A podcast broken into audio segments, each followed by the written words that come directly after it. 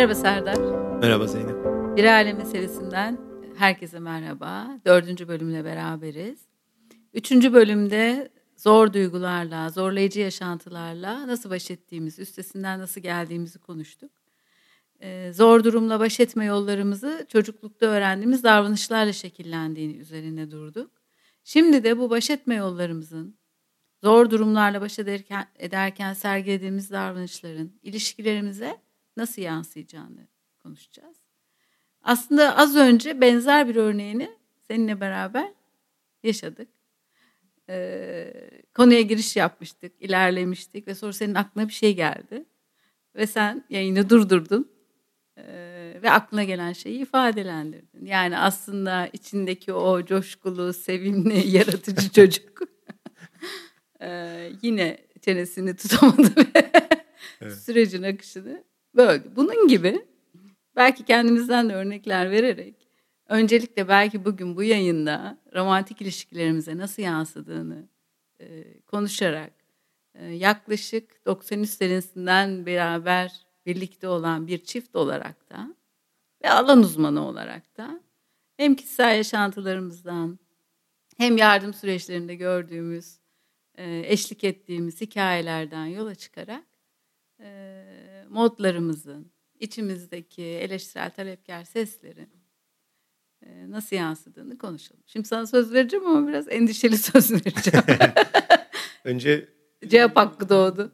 Şunu söylemeliyim ki bence bizi dinleyen, izleyen herkese senin o coşkulu, sevinçli, kendini tutamayan çocuk tarafını derken aslında e, ne dediğini anladı. Evet. Bunu ben de anladım. Evet. Ama yine de yayına, yayına evet. devam edeceğim. Ee, geçen üç bölümde konuştuğumuz şeyler aslında biraz teorik bir altyapıydı da. Ama şimdi biraz daha anlaşılır bir şekilde bunları anlatacağız. Daha somut. Senin de söylediğin gibi ilişkiler üzerinden.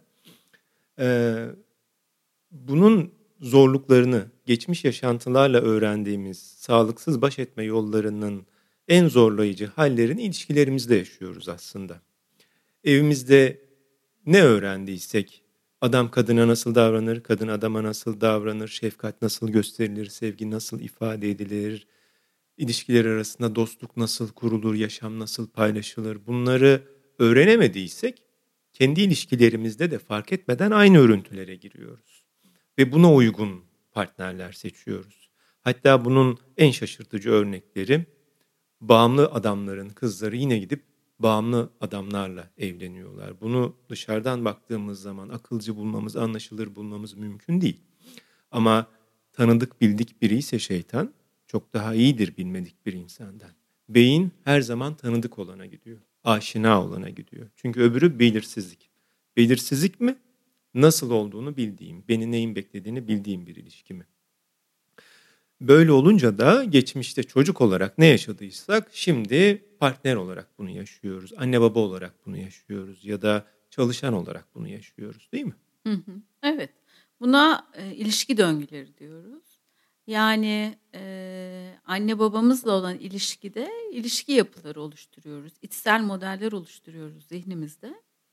Ve o içsel modeller bizim için tanıdık ilişki kalıpları oluyor ve de yetişkin olduğumuzda da o kalıpları tekrar eder oluyoruz.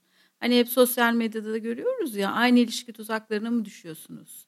Hep aynı kişilerle mi beraber oluyorsunuz? Partnerlerinizin benzer özellikleri olduğunu mu fark ediyorsunuz? Ee, gibi paylaşımların aslında özünde, temelinde vurgulamak istediği şey bu oluyor. Herkes için e, bu e, genel geçer bir durum olmayabilir. Çünkü insan e, iç dünyası, insan psikolojisi, insan zihni değişmeye ve öğrenmeye açık. Yani çocuklukta ne yaşadıysak birebir benzer örüntüleri e, yaşıyoruz gibi bir bakış çok determinist, belirleyici bir bakışta olur. Çünkü bizim ilişki kalıplarımızı etkileyen öğretmenlerle ilişkilerimiz var, yakın çevremiz var, akrabalarımız var. Sonradan e, girdiğimiz sosyal çevre içerisinde sağlıklı ilişki kalıplarını, davranışlarını geliştirmiş de e, olabiliriz.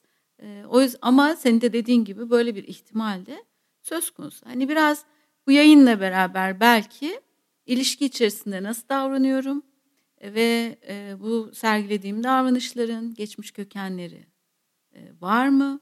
Gerçekten hep e, romantik ilişkilerde aynı tuzaklara mı düşüyorum, aynı hataları mı yapıyorum? Bunu bireysel olarak da değerlendirme fırsatı olacak dinleyenler evet, için. İlişkilerde büyüdüğümüz evde gizli bir kader mi yazılıyor bizim için? Büyüdüğümüz evde anne babamızı izlerken yaşadıklarımız, şahit olduklarımız gerçekten bizim ilişkilerimizin kaderini mi belirliyor? Sen gerçi bunu hani altını çizdin. Yalnızca bunu düşünmek çok determinist, çok belirleyici, kısıtlayıcı bir düşünce biçimi olur dedin. Bunu anladım ama yine de büyüdüğümüz ev ilişkilerimizin kaderini etkiliyor mu? Evet. Şöyle diyebiliriz. Yani bir çocuğun örnek üzerinden gidersek annesiyle babasıyla kurduğu ilişki ayak izlerini oluşturuyor. İlişki ayak izlerini oluşturuyor onun zihnindeki. Çünkü öyle bir deneyimi olmadan dünyaya gelen bir bebek yaşam deneyimi olmadan ilk ilişki deneyimlerini ebeveynleriyle yaşıyor. Örneğin e, uzak duygularını bastıran bir annesi varsa, babası e, sohbetli biri ise, yani babasıyla kurduğu ilişkiyle annesiyle kurduğu ilişkide öğrendikleri hem farklı olmuş oluyor hem de bu normalleşmiş e, oluyor.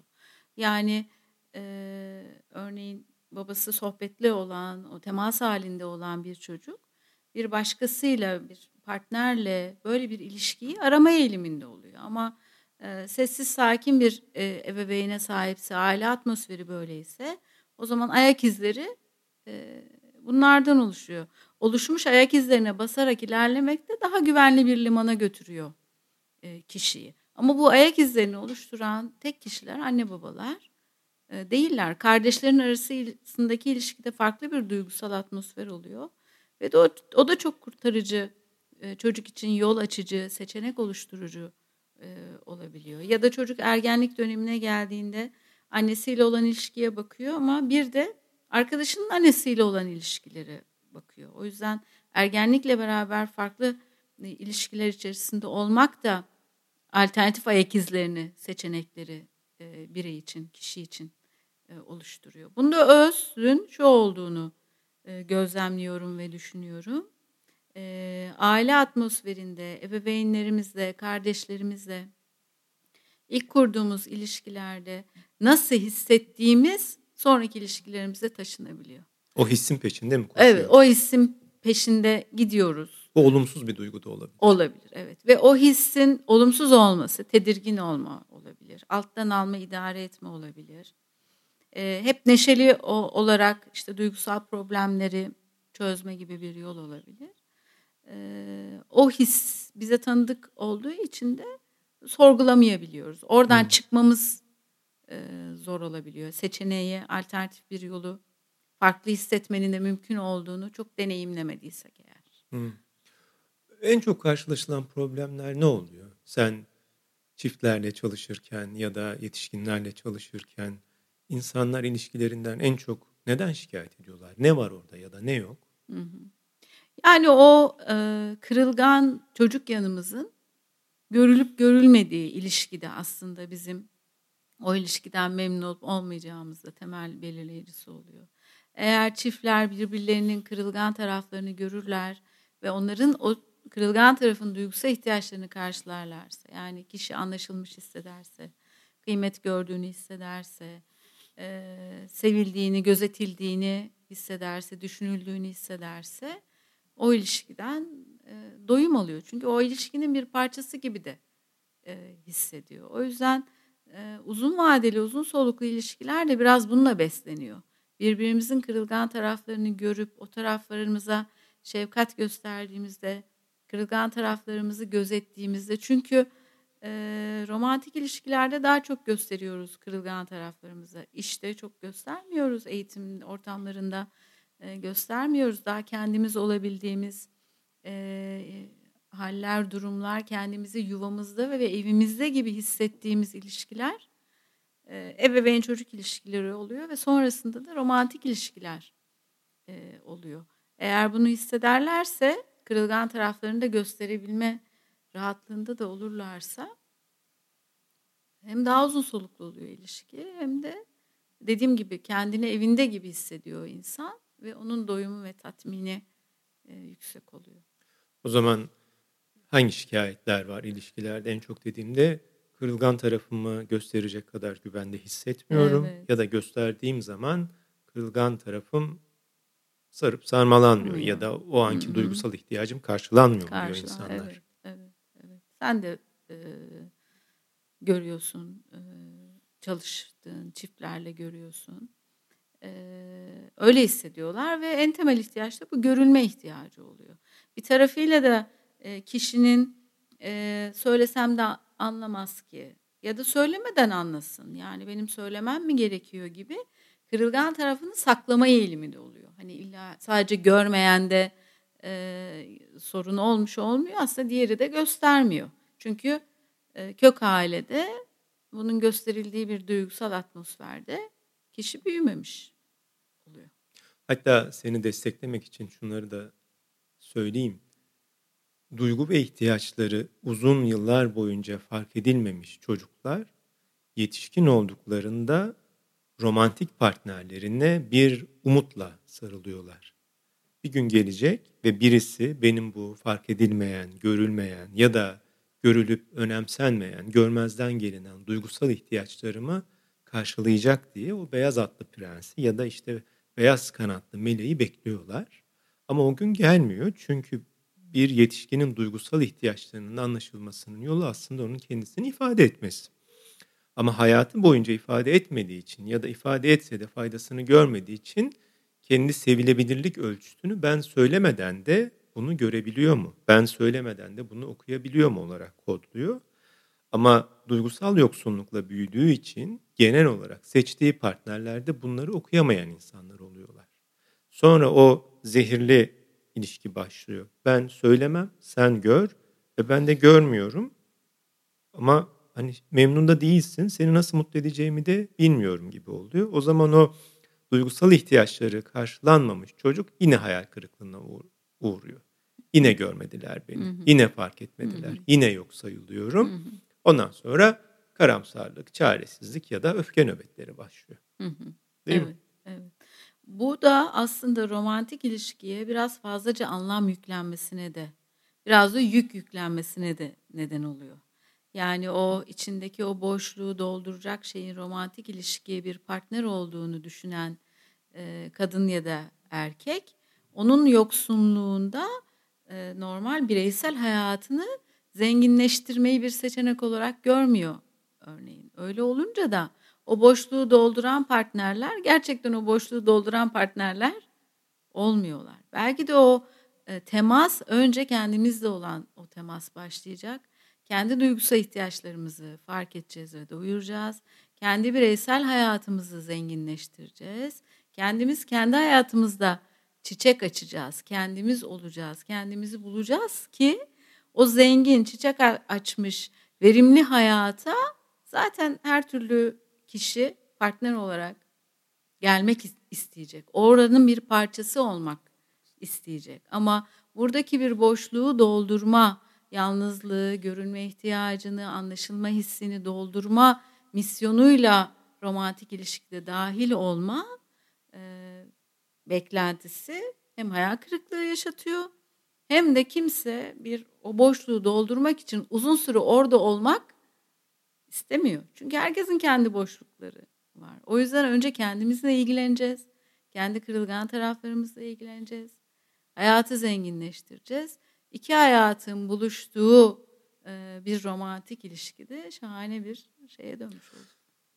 Bir de kendini geliştirmeyen, kendini değiştirmeyen, başkalaşmayan biriyle yaşamak da çok zor. Evet. Düşünsene yalnızca yemek yapan, çamaşır yıkayan ya da yalnızca işten gelip televizyonun karşısına geçip uyuklayan biriyle kaç sene yaşayabilirsin yani? Hani bir ilişkide diğerinin bizi yaptıklarıyla da heyecanlandırması gerekiyor. Hani yeni şeyler öğreniyor mu?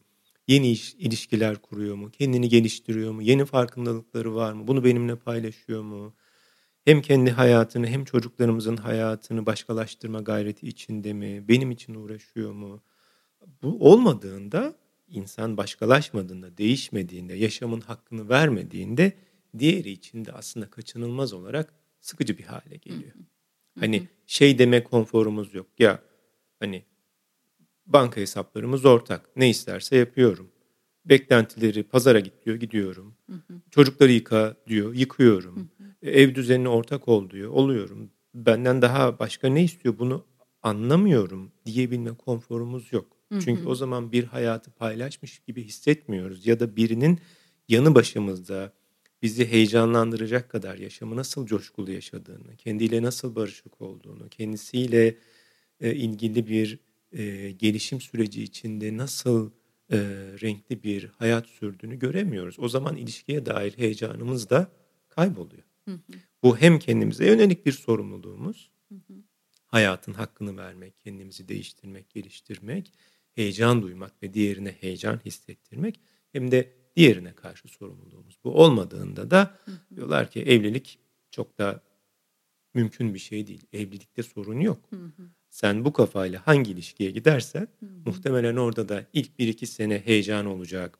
Hı hı. E, aşk olacak. Bunun adını aşk koyacaklar. Tutku olacak ama ikinci senenin sonunda yine aynı rutine döndüğümüzde, yine tekrarlara başladığımızda diğeri için aslında kendimiz için de heyecan vermeyen biri olacağız. Evet. Ee, uzun soluklu ilişkilerin biraz sırrı bur- burada herhalde değil mi? Yani e, hani biz de birbirimizi seninle işte 30 yıl oldu tanıyoruz bir ilişki içinde. Ee, soruluyor da hani bana soruluyor sana da soruluyor. Ee, benim temelde deneyimlediğim şey e, 30 sene önceki zaten Zeynep işte 17 yaşındaydı. 17 yaşındaki Zeynep ile 27 yaşındaki Zeynep, 37 yaşındaki Zeynep ve 47 yaşındaki Zeynep ve Serdar farklı kişiler. Burada e, temel şey ilişkiye yatırım yaparken aslında kendine yatırım yapmak ve kendine yatırım yapıp o e, kendini geliştirmek, kendini bulmak ve eşle beraber senin de aslında söylediklerini destekleyecek biçimde oldu.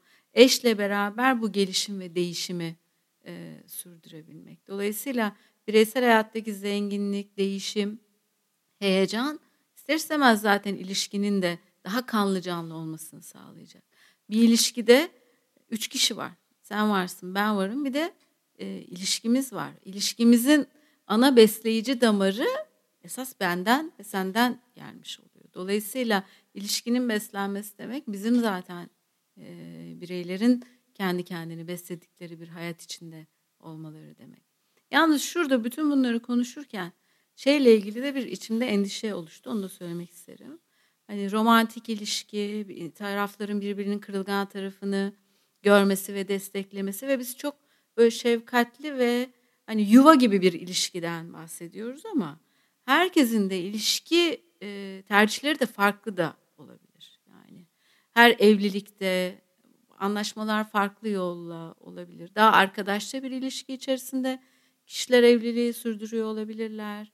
Romantik kısmı bu kadar güçlü olmayabilir. E, belli konularda anlaşırlar ama bireysel hayatlarına daha fazla zaman ayırabilirler. Hani e, bireyler için tek hedef olmadığı gibi ilişkiler için de tek örnek bir model e, sunmayalım. Yani öyle anlaşılmayalım da e, isterim. Çünkü hani ilişkimizi karşılaştıracağımız ideal bir ilişki modeli de yok. Bireyler olarak ne kadar özgünsek ilişkimizin kendisi de doğası da o kadar özgün. Ama şundan eminiz. Sen de katılacaksın. Temel duygusal ihtiyaçlarımızın bir miktar olsun romantik ilişkide karşılanması gerekiyor ki biz çok mekanik e, bir şirket ilişkisi gibi bir ilişki sürdürüyor gibi hissetmeyelim kendimizi. Ama dediğim gibi taraflar böyle bir ilişki sürdürmeyi de tercih edebilirler. Orada da bireysel özgürlükler devreye girmiş oluyor. Benim çocukluğumun skeçlerinden, e, mizah anlayışından en çok aklımda kalan cümlelerden biri de bu hep konuşulurdu. Evlilik ciddi bir müessesedir. Bana bu o zaman komik bir cümle gibi geliyordu. Hani bir komedi malzemesi gibi geliyordu ama şimdi fark ediyorum ki hayatımda duyduğum en doğru cümlelerden bir. Evet bu tür ilişkiler, uzun süreli ilişkiler, bir nikah akdi olsun olmasın uzun süreli ilişkilerde bir müessese mantığı var. Sen aslında bir şirket gibi yönetilmesin dedin. Hem fikrim ama bir taraftan da orada kurumsal bir kimlik de var. Duygularımızın aslında gizli bir anlaşma yaptık. Duygusal ihtiyaçlarımız karşılanacak mı? Hayatı paylaşacak mıyız? Gündelik sorumluluklardan bahsetmiyorum. Hani benim duygusal ihtiyaçlarımı görüp karşılayacak mısın? Aynı hayat, aynı dünyayı yaşayacak mıyız birlikte? Aynı şeylerden heyecan duyacak mıyız? Hani bu demek olmuyor ki sürekli aynı filmleri izleyeceğiz, aynı sporları yapacağız, aynı şeylere güleceğiz. Ama hem bana alan açıp hem de birlikte bir araya geldiğimizde ortak heyecanlar duyacağız mı? Ee, şeyde çok doğru söyledin. Hani tek tip bir ilişki yok. Bazılarında bütçeler ayrı olabilir. Kimisi daha romantik ve dostça bir ilişkidir. Ama kimisi daha fiziksel e, cinsellikle tutkuyla dolu bir ilişkidir. Bunun tek bir modeli yok. Ama asıl olan bize en uygun modeli bulmak. Benim en temel ihtiyacım ne? Hangi ihtiyacım benim için olmazsa olmaz? Karşılıklı bir anlaşma yapıyoruz. Senin ihtiyaçlarını görüyorum. Sen de benim ihtiyaçlarımı gör lütfen. Bir de ilişkimizin ihtiyaçları var. Hı. Aynı şeyler aslında değil evet. mi? Benzer şeyleri söyledik. Evet, evet, evet. Şimdi e, ilişkiler üzerine çok konuşulur da. Şimdi toparlarsak biraz. E, böyle biraz maddeleştirsek mesela birkaç madde ne söylersin? İlişkide sağlıklı, doyum verici, e, ilişkide senin temel olarak gördüğün boyutlar, dikkat edilecek şeyler neler? Sağlıklı ilişkilerde birincisi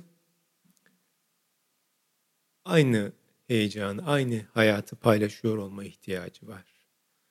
Hayatının neresindeyim? Paralel iki hayat mı sürdürüyoruz? Yoksa zaman zaman paralel bir hal alsa da ortak bir yolda ilerleyebildiğimizi hissediyor muyuz? Bu var.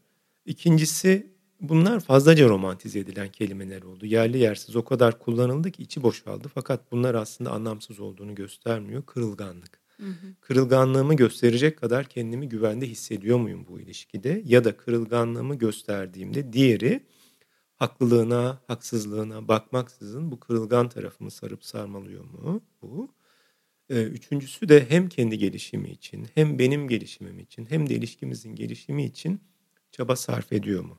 Hı hı. Bunlar temel ihtiyaçlar oluyor. Bunlar olmadığında ya da diğerinin örüntülerini görmediğimizde ilişkiler aksamaya başlıyor. Hı.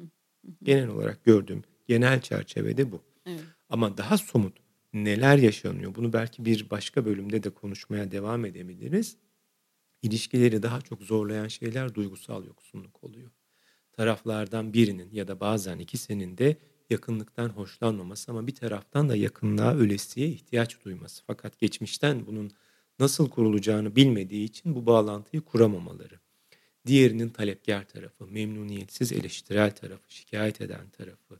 Diğerinin büyüklenmeci tarafı, kendinden memnun olmayan tarafı diye gidiyor. Ee, zamanı gösteriyorsun bana burada toparlayayım. Bunu bence bir başka bölümde de devam edebiliriz. Ama genel olarak yaşanan sorunlar bunlar. Hani genel çerçeveyi de az önce çizdiğim gibi çizebilirim. Sen evet. nasıl kapatmak istersin o zaman? Evet. İlişkilerde temel şeyin e, senin söylediklerin üzerine sen alt yapısını aslında söyledin. Duygusal boyutunu vurguladın. E, davranışsal olarak da temel şey konuşmak. Konuşmak, anlatmak, sormak, merak etmek, diğerini merak etmek e, ve de kendi duygusal ihtiyaçlarımızı ifadelendirmek, neye ihtiyacımız olduğunu partnerimize söylemek. Tabii ki e, onun da bunu duyması e, ve gözetmesi.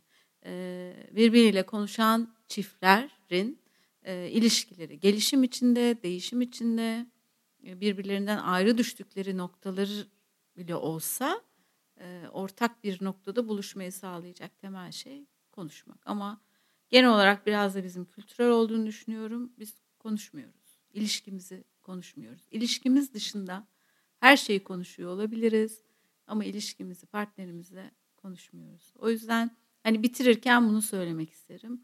Bu haftada e, ilişkilerine bir e, göz kulak olabilirler. İlişkide üç kişi var dedik. Yani sen, ben ve ilişkimiz. İlişkimiz ne durumda? Hangi noktalarda yatırıma ihtiyacı var? İlişkimizde ne yok, neyi ekleyebiliriz, ne fazla, e, neyi çıkarabiliriz? Belki dinleyiciler buna bakabilirler. E, ilişkiye böyle göz kulak olmak bile e, çünkü katkı ve fayda sağlayacaktır. Senin, Peki. Evet. Ağzına sağlık. Sağ ol, senin de. Bence bu pilav daha çok su kaldırır. Evet. Konuşulacak daha çok şey var. Bu içeriği dinledikten sonra eksik kaldığını düşündüğümüz yerler olursa ya da dinleyicilerden talep gelirse, sorular gelirse merak ettiklerini duyarsak, okursak bunu konuşmaya da devam ederiz. Bir sonraki bölümde görüşürüz.